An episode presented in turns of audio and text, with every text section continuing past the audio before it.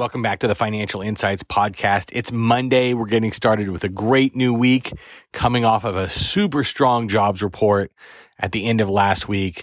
Last Friday was the first Friday of the month, which makes it Jobs Friday. And so that's what we're going to talk about this week. Stay tuned for the Financial Insights podcast.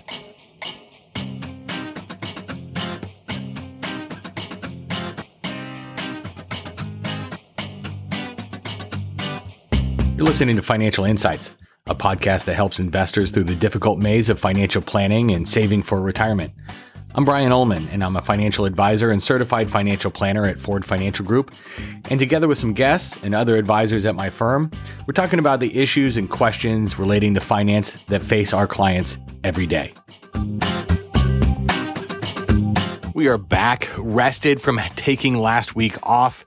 It was a vacation week for me out of the office right before the kids start school again, which everybody's excited about. My, I'm excited. My wife's excited. My kids are excited. I, getting back into the routine.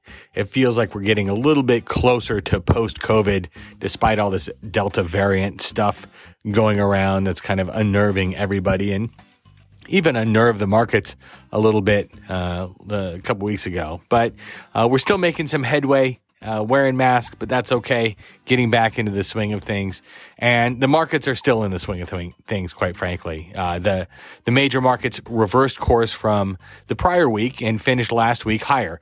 Uh, overseas markets produced gains as emerging market equities rebounded from the prior week sell off. Uh, the utilities and financial sectors had good weeks as the banks enjoyed a solid Friday, as the better than expected jobs report actually pushed yields higher. And uh, that's despite increasing optimism about the outlook for the U.S. economy. S&P 500 last week up just short of a percent. The Dow Jones Industrial Average up 0.78%. NASDAQ up a little bit more than 1% and the Russell 2000 up just short of a percent. The Russell 2000, as you recall, are the smaller companies or small cap companies. Uh, as we turn kind of to earnings and market valuations, the second quarter earnings are thus far nothing short of exemplary with record setting percentages of companies beating earnings and revenue projections. The almost 90% expected S&P 500 earnings growth rate for the second quarter is the second highest that FactSet has ever recorded and is behind only the fourth quarter of 2009 after the Great Recession, which was over 100%, if you can believe that. Uh, moreover, this is the fifth consecutive quarter with rising estimates during the first month of reporting season. Market participants have expressed concerns though with higher than normal price to earnings ratios or PE ratios. The S&P 500 forward price to earnings ratio uh, at 21 right now is well above the historical average of about 16. Nevertheless, considering this quarter's strong earnings results along with a 10-year treasury yield of just under 1.3% and a forward earnings yield for the S&P 500 at 4.5%, S&P 500 stocks could be seen as fairly valued given an equity risk premium of over 3%. Core bonds are also holding their own as energy has a second straight volatile week. Uh, the Bloomberg Barclays U.S. Aggregate Bond Index gained marginal ground last week as yields declined. Moreover, high yield bonds, as denoted by the same, the Bloomberg Barclays High Yield Bond Index, actually finished the week lower while yields increased. Oil lost about 8% last week, while natural gas rebounded over 5% from last week's losses or the prior week's losses. Uh, in addition, gold, silver, and copper ended the week lower with both gold and silver down actually for the year. So with that out of the way, let's talk jobs report. And what we saw last Friday was that July payrolls really bucked the trend of recent weak economic data. Investors finally got that strong pop in payrolls that many have been calling for, breaking from the string of recent kind of lukewarm jobs reports and weakening data from other segments of the economy that have been kind of stoking these peak growth fears. Uh, peak growth is this concern that we have reached the zenith of our post COVID growth economically.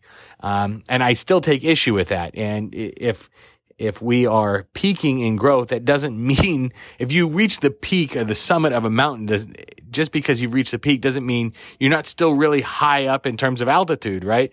Um, just because you're sprinting doesn't, you're not sprinting or you've stopped sprinting doesn't mean you're not still running. Uh, and so peak just maybe means we've hit the maximum rate of growth, but not that we've stopped growing. Uh, and yet, while this is all kind of swirling out there, we got this unequivocally bullish jobs report, uh, though I will admit some questions remain. The U.S. Bureau of Labor Statistics employment report revealed that the domestic economy added 943,000 jobs in July, uh, beating the surveyed economics median forecast for a gain of 858,000. The prior two months also received strong net positive revisions of 119,000 jobs. So roughly two thirds of the overall gain came from local government education and leisure and hospitality sectors, adding 220,000 and 380,000 jobs respectively. So let's talk unemployment rate then. The unemployment rate fell to 5.4%, a big beat relative to expectations and was paired with a slight uptick in the labor force participation rate, which moved from 6.1, uh, I'm sorry, 61.7% from 61.6. That's how many people are, are participating in the jobs market, looking for a job. Um, because if you're not looking, then you're not counted as being unemployed. Uh, getting that number of the participation rate back closer to the 63.4% pre-pandemic level is going to be a key factor in making a full labor market recovery. And with the jobs opening rate at historic highs, go anywhere, they're hiring. The issue appears to be more with labor supply getting back online than with a lack of available jobs uh, the chief market strategist for LPL even said that this number was really good, but for the best part, uh, it wasn't so strong that the Federal Reserve is going to have to change their policy. So in that sense, it wasn't too hot and it wasn't too cold. Because just to provide some color here, the worry is that if the jobs report blows out so in such a wide margin, and we start getting huge jobs gains suddenly and uh, inflation kind of stays stickier than expected, the Federal Reserve might have to change course and raise interest rates. And that has a little bit, uh, it has investors a little bit twitchy as we go forward. I'll post to the chart of the day uh, where you can see we remain uh, 5.7 million payrolls shy of the February 2020 peak, uh, but we are certainly trending in the right direction. In the meantime, the more interesting debate may be what to make of wages, which rose 0.4% month over month compared to expectations for a 0.3% increase. Now, early on in the pandemic, in-person service sector jobs, which tend to be lower paying, were hit the hardest. And as lower paying jobs fell off, average hourly earnings logically rose, right? The lower paying jobs are going away. That increases the average. The expectation, therefore, was that when these jobs return, the average hourly earnings would then face downward pressure. And that hasn't played out exactly like the market thought. Though largely that's because the supply of labor hasn't returned and employers are being forced to pay up to attract workers that are willing to come back to work.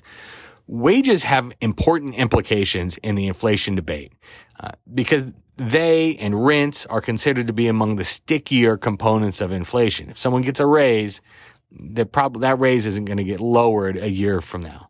Or if your rent goes up, your rent's not going to get lowered two years from now. So it's sticky.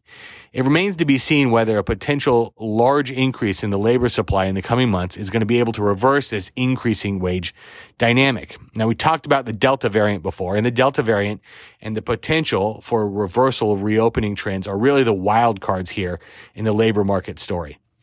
The ability to work is one thing. Willingness to work is another. And a pickup in the more dangerous Delta variant is denting confidence among those still skittish about COVID-19 and may actually blunt some of the expected breaking of the dam in labor supply that some think is going to come in September when school and childcare facilities should be fully reopened and supplemental unemployment benefits are going to be eliminated nationwide. One other thing to consider here is that the observation window for last Friday's report closed before the Delta variant emerged in a real major way, and therefore it didn't fully capture its effects.